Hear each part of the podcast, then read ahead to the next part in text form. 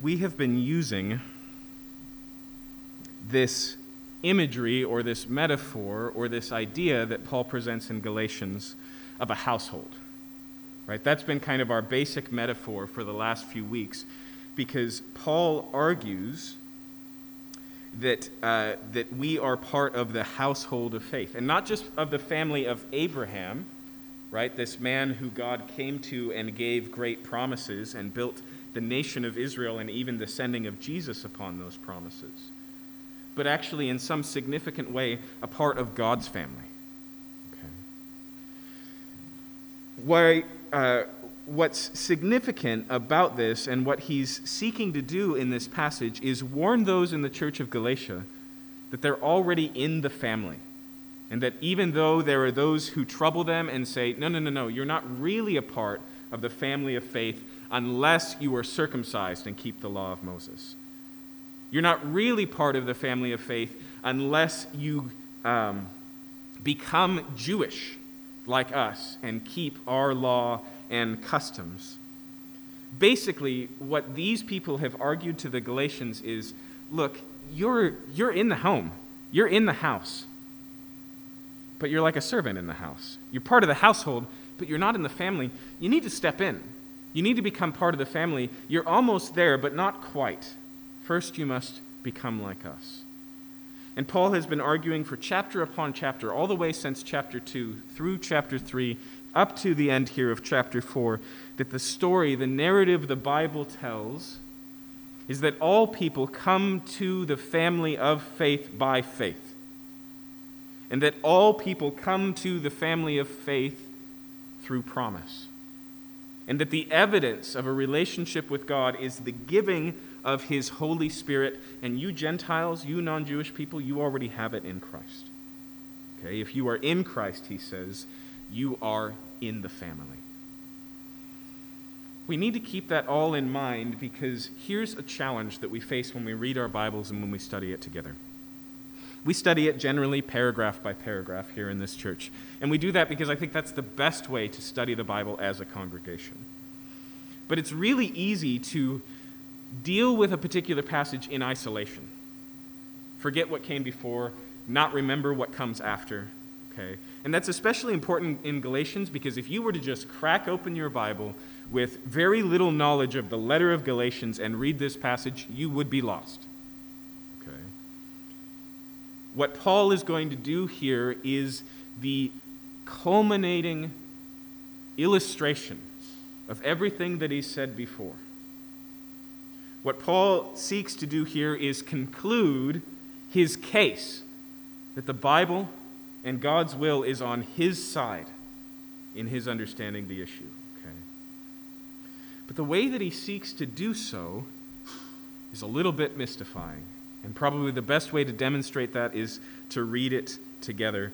Let's open our Bibles to Galatians 4 and read starting in verse 21.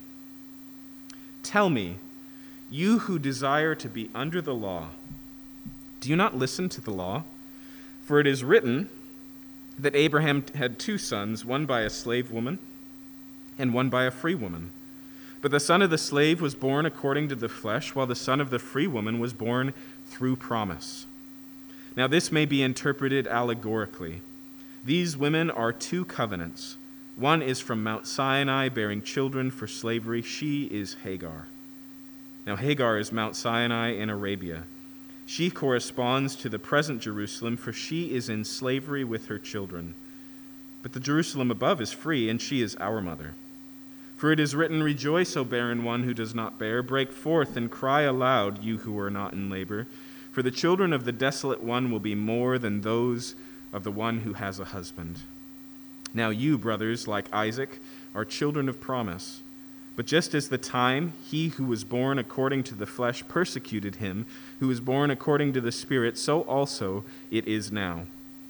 But what does the Scripture say? Cast out the slave woman and her son, for the son of the slave woman shall not inherit with the son of the free woman. So, brothers, we are not children of the slave, but of the free woman. And let's finish here with chapter 5, verse 1 For freedom, Christ has set us free. Stand firm, therefore, and do not submit again to a yoke of slavery. Let's pray.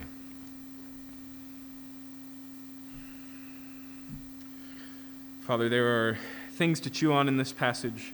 At first reading, it's confusing, um, but there are also very simple and profound truths here for us this morning. I pray that you would guide us through these things, that you would clarify Paul's point in our mind, and that you would use it to help us discern and rejoice in our place in your family as we were adopted by God the Father, as we were placed in Christ the Son, as we received the Holy Spirit.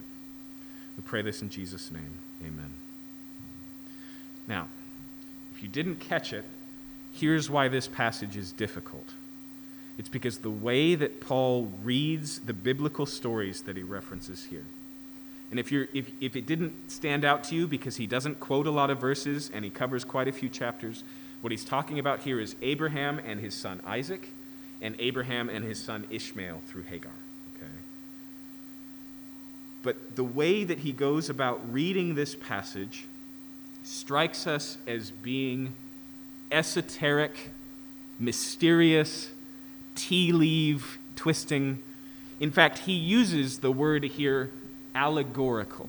Now, there are certain books, certain movies, certain pieces of art that are intentionally an allegory. Think of Pilgrim's Progress, okay? The characters in Pilgrim's Progress represent ideas directly. This character to this idea, this event to this idea. It is like Jesus' parables, okay? Paul doesn't believe that Galatians is merely allegory, that there is no Abraham, that there is no Isaac, that there was no Hagar, but they are just spiritual realities and symbols. He doesn't believe that. But what's striking here is the way that he handles the passage is clearly different than even how he's handled it in Galatians so far. Remember what Paul says just a chapter earlier when he says, For God's promise was not given to the seeds being many, but the seed being one, which is Christ. Okay? What does he do there? He takes a statement that God makes as a promise and he helps us to understand grammatically what's meant. Not plural, but singular. In the same way, earlier in the chapter, he says, Yes, Abraham was circumcised, but he was counted as righteous prior to that circumcision. What does he do there? Chronology. He says, In the timeline, God saved Abraham first, and then came circumcision. So you cannot say ne- circumcision is necessary for salvation. Okay? In other words, the way that Paul reads the Bible and the way that he exemplifies Bible reading for us is to read it grammatically, historically, logically. And then we hit this, and he says, But you could read this allegorically. And we go, Wait. In fact, there was a significant movement in the early church, in the first few centuries, to read the Old Testament in just this way, as allegorically. Forget about the real Abraham. Forget about the real Israel. Forget about the real prophet Elijah. These things are symbolic, and sometimes it got crazy out of hand. In Genesis chapter 14, Abraham goes after his nephew Lot with 314 servants, okay, all armed men. Augustine, an amazing theologian and pastor, said that 314, when written alphabetically, because the, um, because the Greek language didn't have a numeric system, and so, like Hebrew, you wrote the numbers as letters. He said, is the first three letters of Jesus' name. Boom. Abraham had victory through the 314, which is Jesus Christ. And you go, wait a minute. What does that have to do with the book that Moses wrote and why he wrote it? Right? It seems disconnected and removed from what we now call authorial intent, the purpose of the person who wrote it. Now, I don't know about you, but that handling of the scriptures seems bad for two reasons. One, because what if you wrote an article about famine in India and somebody read it and said, well, clearly this is about the fact that there is a lack of education. The famine is a hunger of the mind, right? You go, hey, wait a minute. That's not playing fair. That's not what I meant. And so it seems like a weird way to read. And second, what happens when you mingle allegorical readings that are subjective and see what you want to see and the authority of God's word? Right? Now you take your ideas, and as long as you can creatively twist the scriptures into that mold, your ideas become God's ideas, and you say, well, that's what the Bible teaches. Is that what Paul is doing here? No. In fact, the way he uses the word allegorically here, when he says these things may be understood allegorically, he's probably dealing with pre existing content in the argument. Here's what I would suggest to you I would suggest to you that this illustration is his opponent's illustration, and he turns it on its head. I would suggest to you here's what happens the Gentiles uh, in Galatia have these new leaders and teachers, and they come in and they say, Right now, you are like Ishmael. You're real close. You're living in the tents of Abraham. But the descendants of Israel are not all, or excuse me, the descendants of Abraham are not all Israel. Only one was the son of promise. And he was circumcised, and his children were circumcised, and eventually we get to the law of Moses. And so you don't want to be an outsider anymore like Ishmael. You want to be an insider like Isaac. Okay. We also know that by nature, the uh, authorities who were preaching these things made a big deal out of Mount Sinai. Did you hear it referenced here in Galatians? Mount Sinai was the place where Moses ascends and receives the law, and God makes his covenant with the people of Israel. We know that those in Galatians said, You must be circumcised and keep the law of Moses, and that begins at Sinai. In fact, you may remember one of Paul's arguments so far is yeah, but that's 400 years after Abraham. Abraham didn't keep the law of Moses because Moses wasn't in existence, and neither was the law. The law was later. And he goes on to say, and the law was temporary. Okay? What I would suggest to you is Paul takes this idea and goes, let me suggest an alternate reading. And I would suggest to you also that his alternate reading pays closer attention to the details of the passage and draws some things out. I'll show you what I mean. Go back again to verse 22. For it is written that Abraham had two sons, one by a slave woman and one by a free woman. So, what I'm suggesting to you is the audience had been exposed to this idea already, and it, basically, it's here's Hagar, she's an Egyptian. And she has a son who thinks he's part of the family of Abraham. In fact, as we saw, he is a son according to the flesh. They come up with this plan. And he says, But you need to be like Isaac. You need to follow in the footsteps of the Jews. And he says, That's true. There was a son of the slave who was born, and he says here, according to the flesh, verse 23. But the son of the slave was born according to the flesh, while the son of the free woman was born through promise. He says, You've picked the right son but the wrong reasons. What is the difference between Ishmael and Isaac in the book of Genesis? It's that Ishmael was a desire by Abraham and Sarah to bring about God's promises their own, in their own way, in their own power, in their own flesh, with their own plans. And because Sarah was barren, instead of waiting for God to give them a son, they said, let's not wait any longer and let's make one. They, uh, Ishmael really is a bloodline, genetic son of Abraham. In fact, he is exactly as much a bloodline genetic son as Isaac. Half of his DNA is Abraham's. No difference there. Okay. And if the side went, and I'm getting a little hypothetical here, but if the side went, yeah, but Isaac was circumcised, so was Ishmael. Go back and read the story. That's not where the difference lies. And when Paul points out, it says, no, no, no, through Isaac shall the seed be called, through Isaac shall be the children. It wasn't circumcision that set them apart. It wasn't blood. It wasn't according to the flesh. It was that Isaac was the son of promise. What is the difference between Isaac and Ishmael? Isaac is a miracle baby who only exists because God promised to do the miraculous and then did it. In other words, what Paul is suggesting here is what makes one a true descendant of Israel is not blood and lineage, but it's miraculous birth. It's according to the promise and not according to the flesh, as he says here. It's according to the power of God and not according to our own work. It's built on the things that God has done and not on the things that we must do. Okay, he makes that distinction. And so he makes this clarification, and then he says in verse 24 Now this may be interpreted allegorically. These women are two covenants. Okay. Now he ties it to another major biblical theme, which is the theme of covenants. And let me just remind you that a covenant is contract like in that there are stipulations. Okay, so you make a contract with somebody to do work at your house, and you say, I will give you a certain amount of money for a certain amount of work that'll be done in a certain amount of time, hopefully. Right? That's a contract. A covenant is like that. But it's not about an exchange of goods or services, it's about an exchange of loyalty.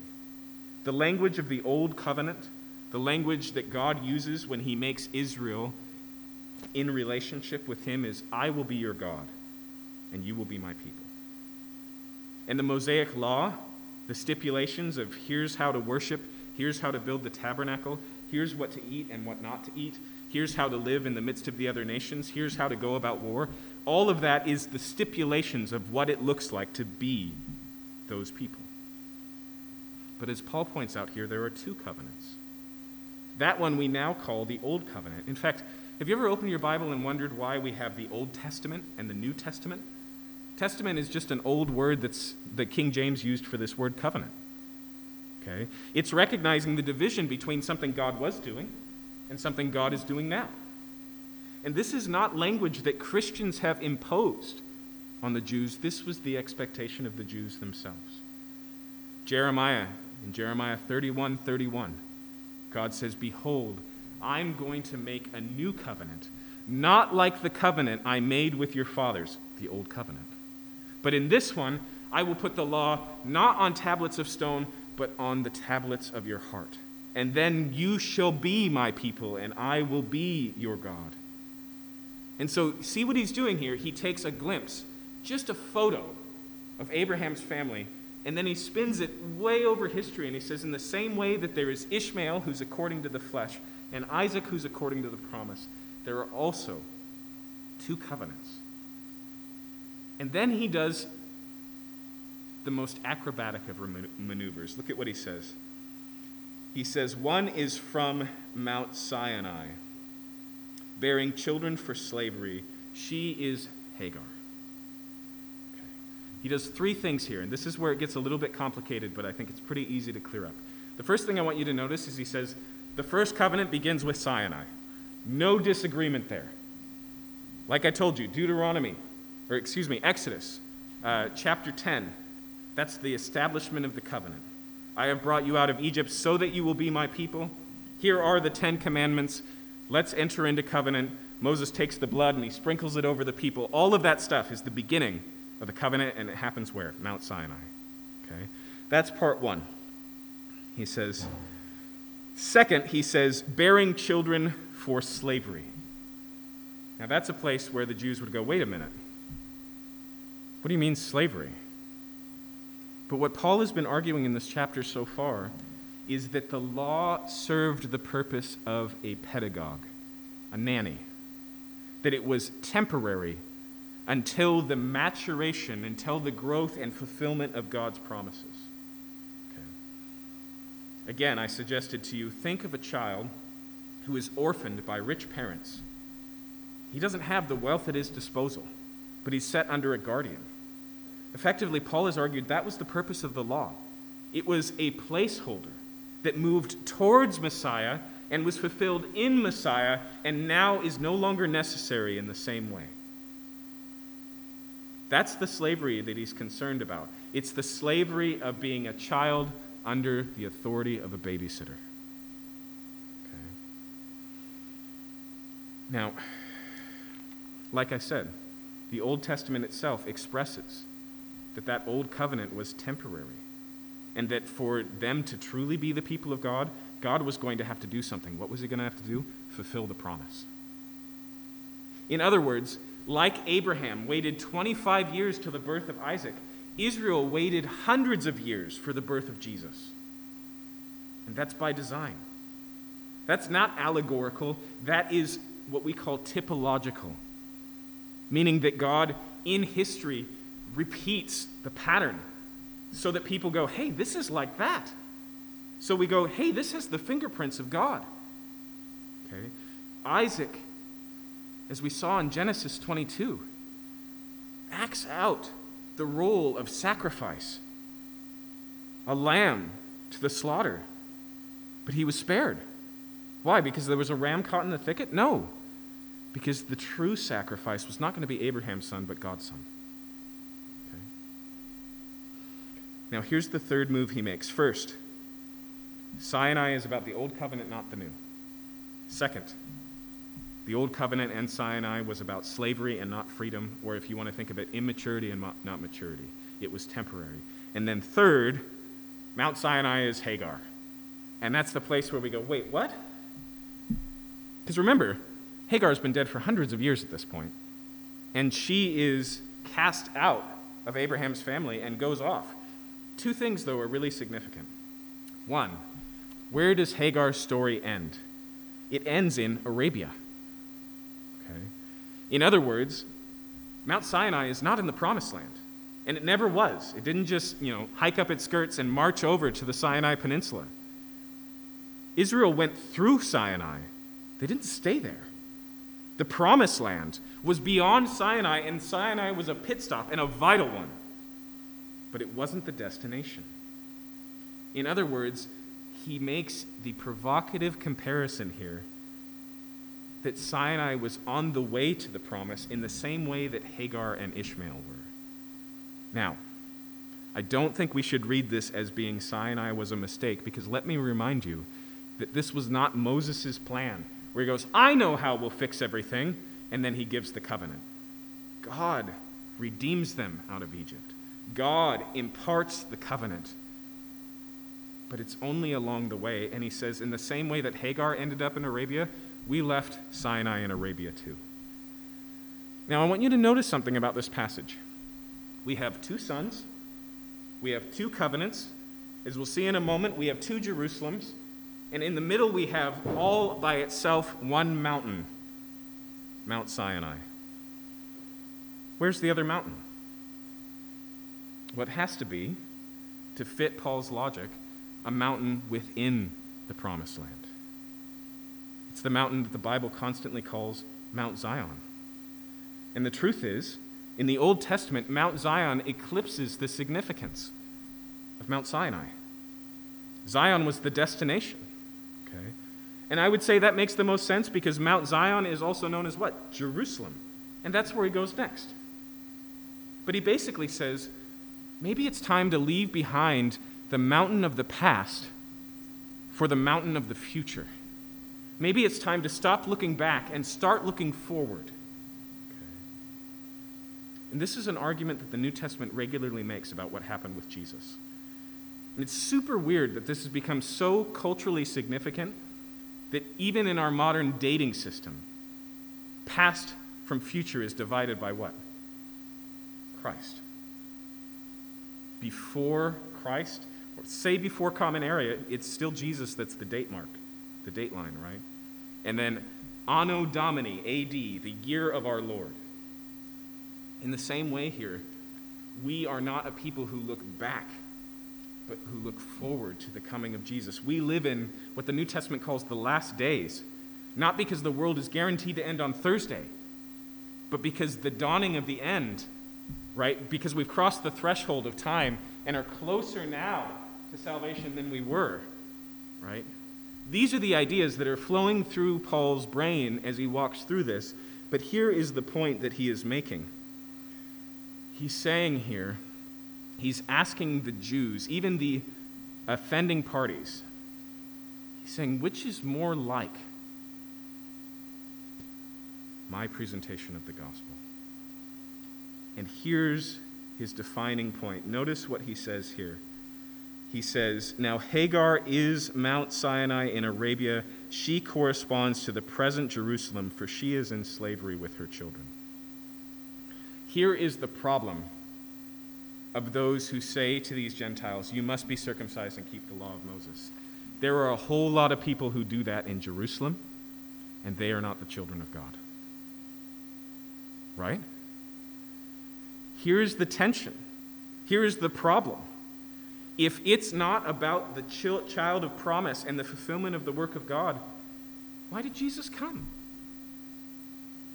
If Jews are God's people because they're circumcised and keep the law of Moses, then why does Peter call them in the book of Acts, chapter 2, to repent and believe in the gospel? And then you will receive the Holy Spirit.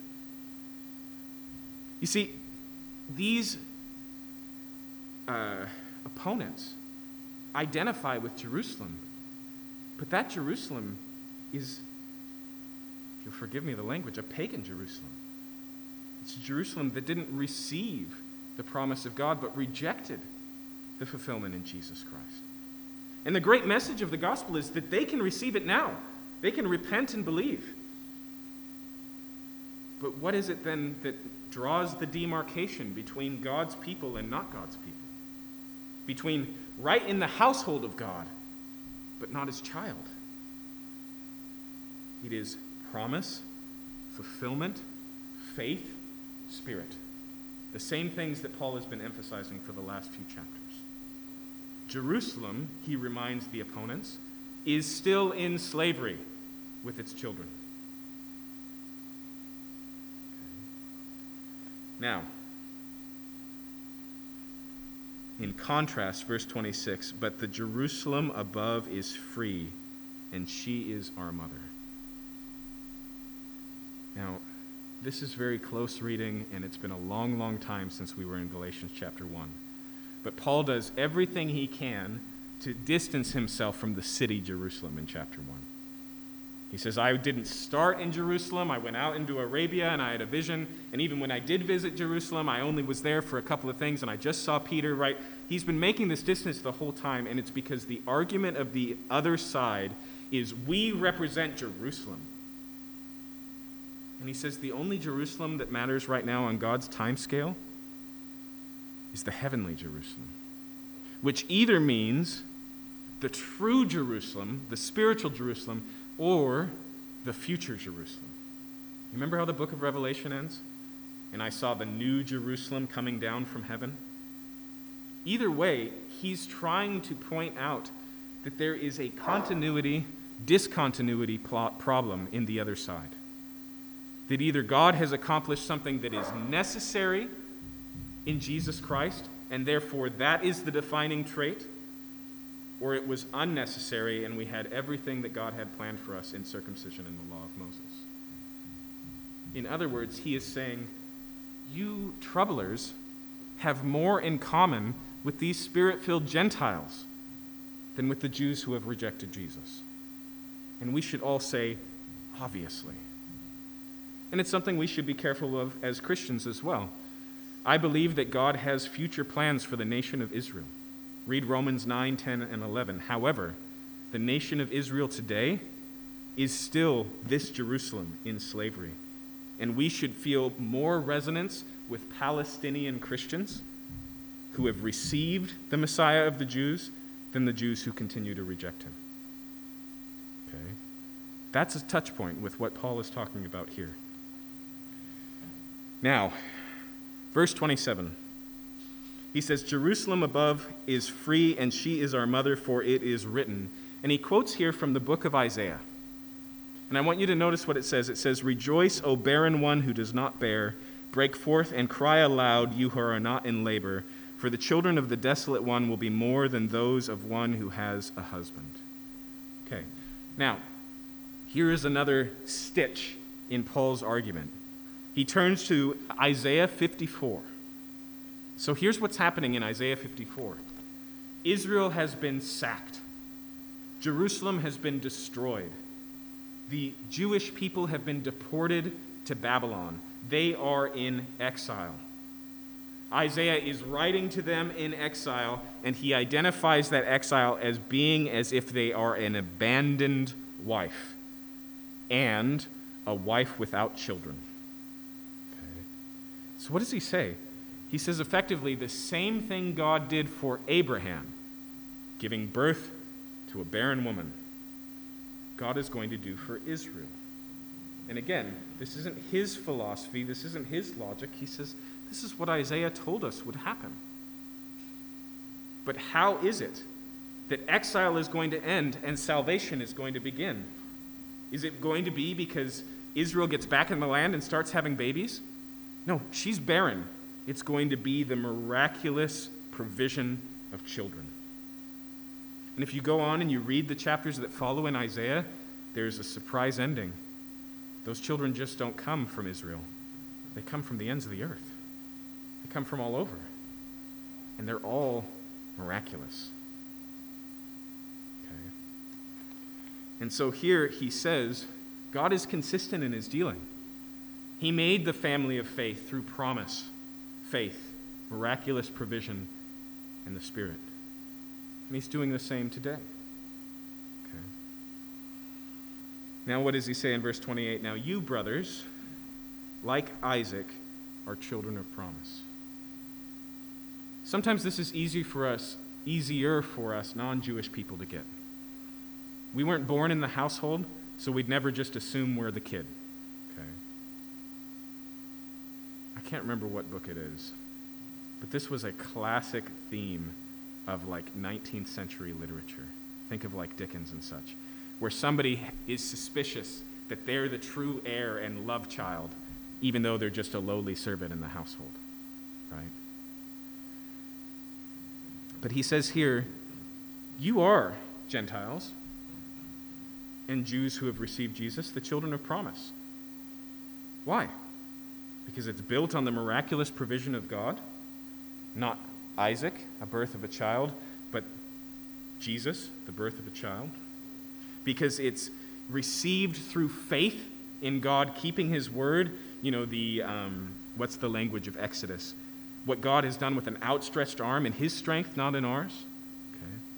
And then, as He's made the point over and over again, is tied to the reception of the Holy Spirit, the new covenant made in our hearts.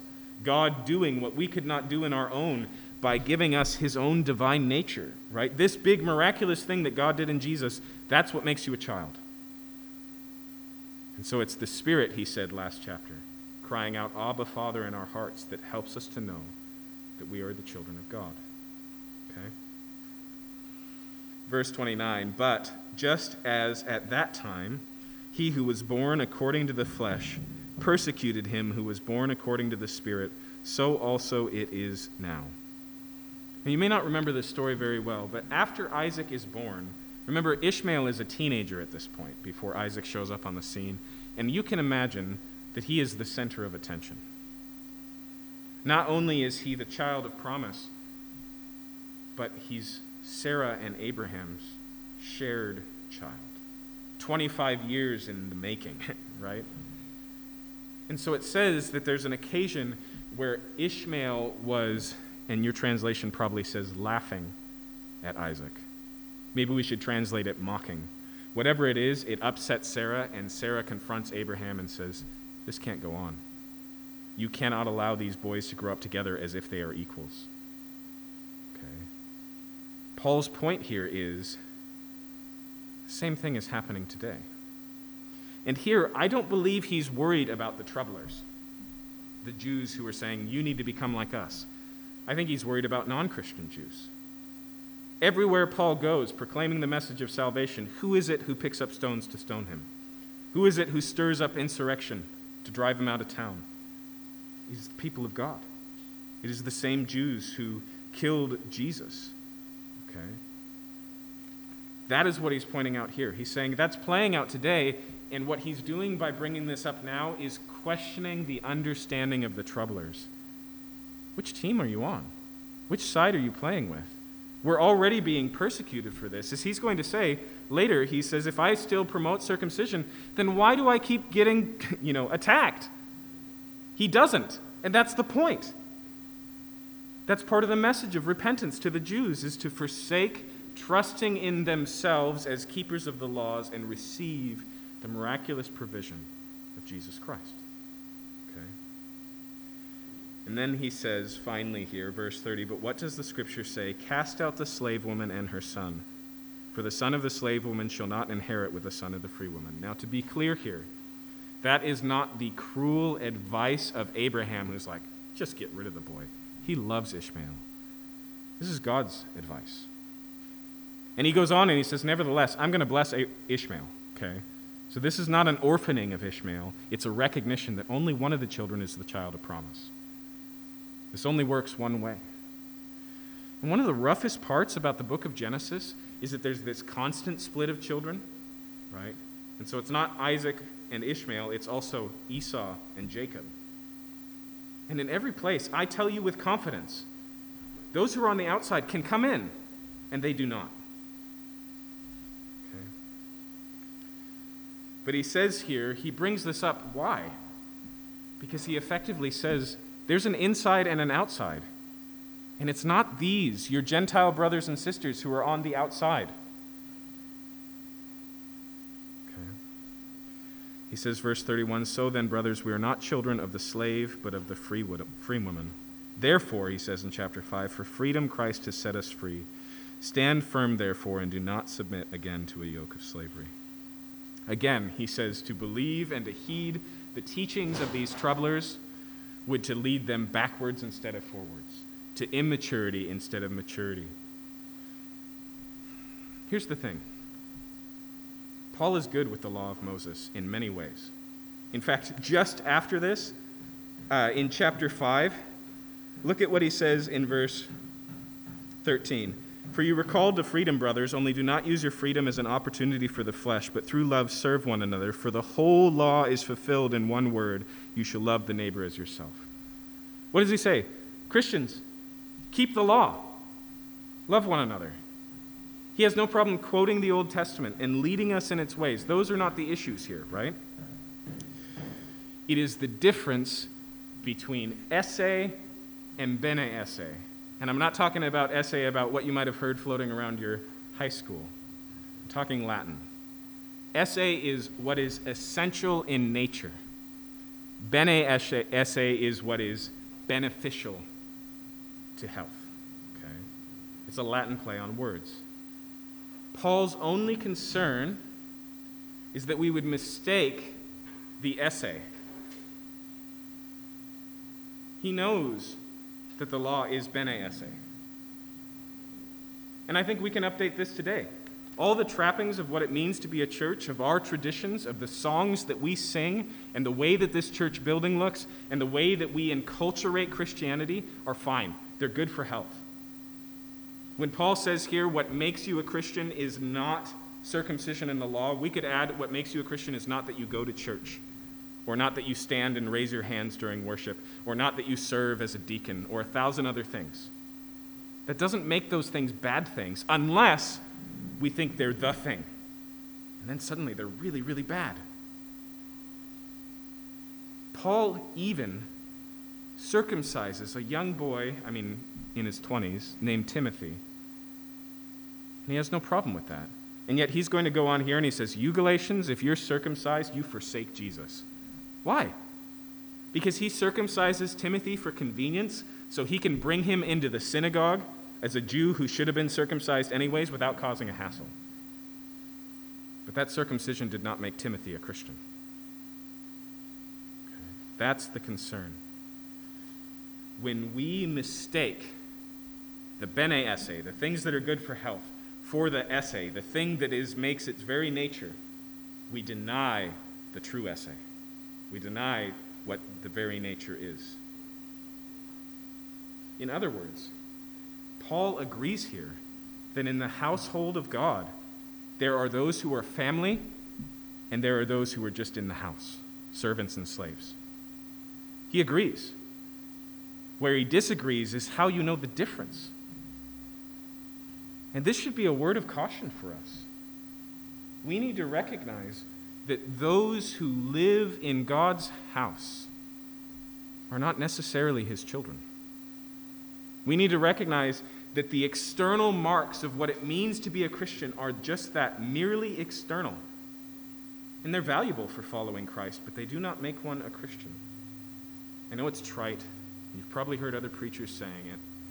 But just because you stand in a garage doesn't make you a car. Okay? That's the idea here.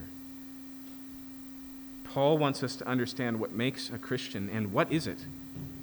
It is that we are the children of promise. Okay? That we have received the I wills of God's plan. I will provide a Savior. I will send my Son, Jesus Christ. I will die on a cross for your sins. I will offer you forgiveness in his blood. That we are the children of promise. That we are, like Abraham was, the children of faith. That we respond to those promises and say, Yes, I need that. I receive that fact that Jesus died in my place. And I need that forgiveness. And I will trust in that for my salvation. And then the reception of the Spirit. Here's one way to think about it the only way to become a Christian is miraculously, not by proximity. We can be, and Jesus says this even in his ministry, you are close to the kingdom of heaven. It's not the same thing as being one of its citizens. But what is the difference? Is the difference in our behavior or in our creed? Is the difference in our, uh, you know, our association with one church or another church? Is the difference in um, you know, the trappings of Christianity or, or even the good things that we do, like reading the Bible or retreating to prayer or these types of things? No. Because the only way to become a child of God is through the action of God. The problem and the reason why Paul treats this like a heresy that will lead not to heaven but to hell is because the Jews are mistaking that esse, right? They're taking the Bene esse and they're saying, but the law is good. It was written by God. And he's like, yes, but it is not the law that makes you a Christian. And they're saying, but, uh, you know, these are the markings, these are the trappings. And he says, fine but they do not make you part of the children of God. I want to ask you seriously and significantly this morning is it possible you are near the kingdom of heaven and have not yet entered it? What is it that make you, makes you God's child? Is it that you're the child of your mom and dad who grew up in church? Is it that you're a Christian because, well, we can't even say this anymore, but we used to say that Christianity is as American as apple pie. What is it that makes you a Christian? If it is not, I have heard the good news of what God has done in Jesus Christ, and I have received it in faith and am trusting in it for my salvation, then it hasn't happened. And for those of us who are Christians, let's remember where the door is. Let's not purvey or express a message that there's any other way to enter or that there's any other requirement to enter. I love this summary of the book of Galatians. Paul's concern in Galatians is Jesus and. But as soon as you add something to that list and you make it as essential as what Jesus has done, you decrease the significance and the um, you decrease the significance and the full provision of Jesus. Either Jesus did it all or he didn't. And as soon as we say, yes, be a Christian and be circumcised, yes, be a Christian and be a part of this right and proper church, yes, be a Christian and behave like me, think like me, talk like me, vote like me. As soon as we do any of those things, we lose the essential characteristic. That's Paul's concern. And let me remind you that he's writing here to people he knows have received the Spirit and are believers. He's not saying, Are you really inside? He's saying, Stay inside. Don't go out of the family. Don't surrender your sonship to become a slave in the household of God. Let me read it to you again. For freedom, Christ has set us free. Stand firm, therefore, and do not submit again to a yoke of slavery. Let's pray.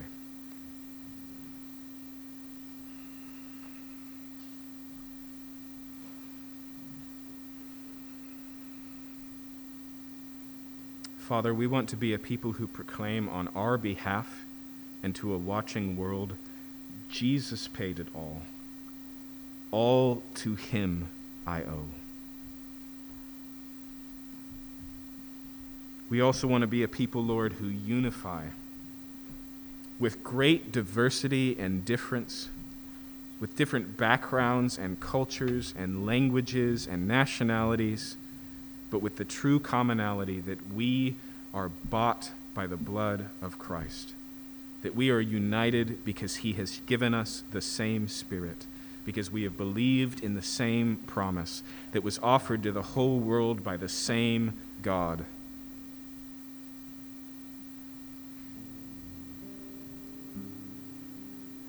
And I just pray, Lord, very tenderly this morning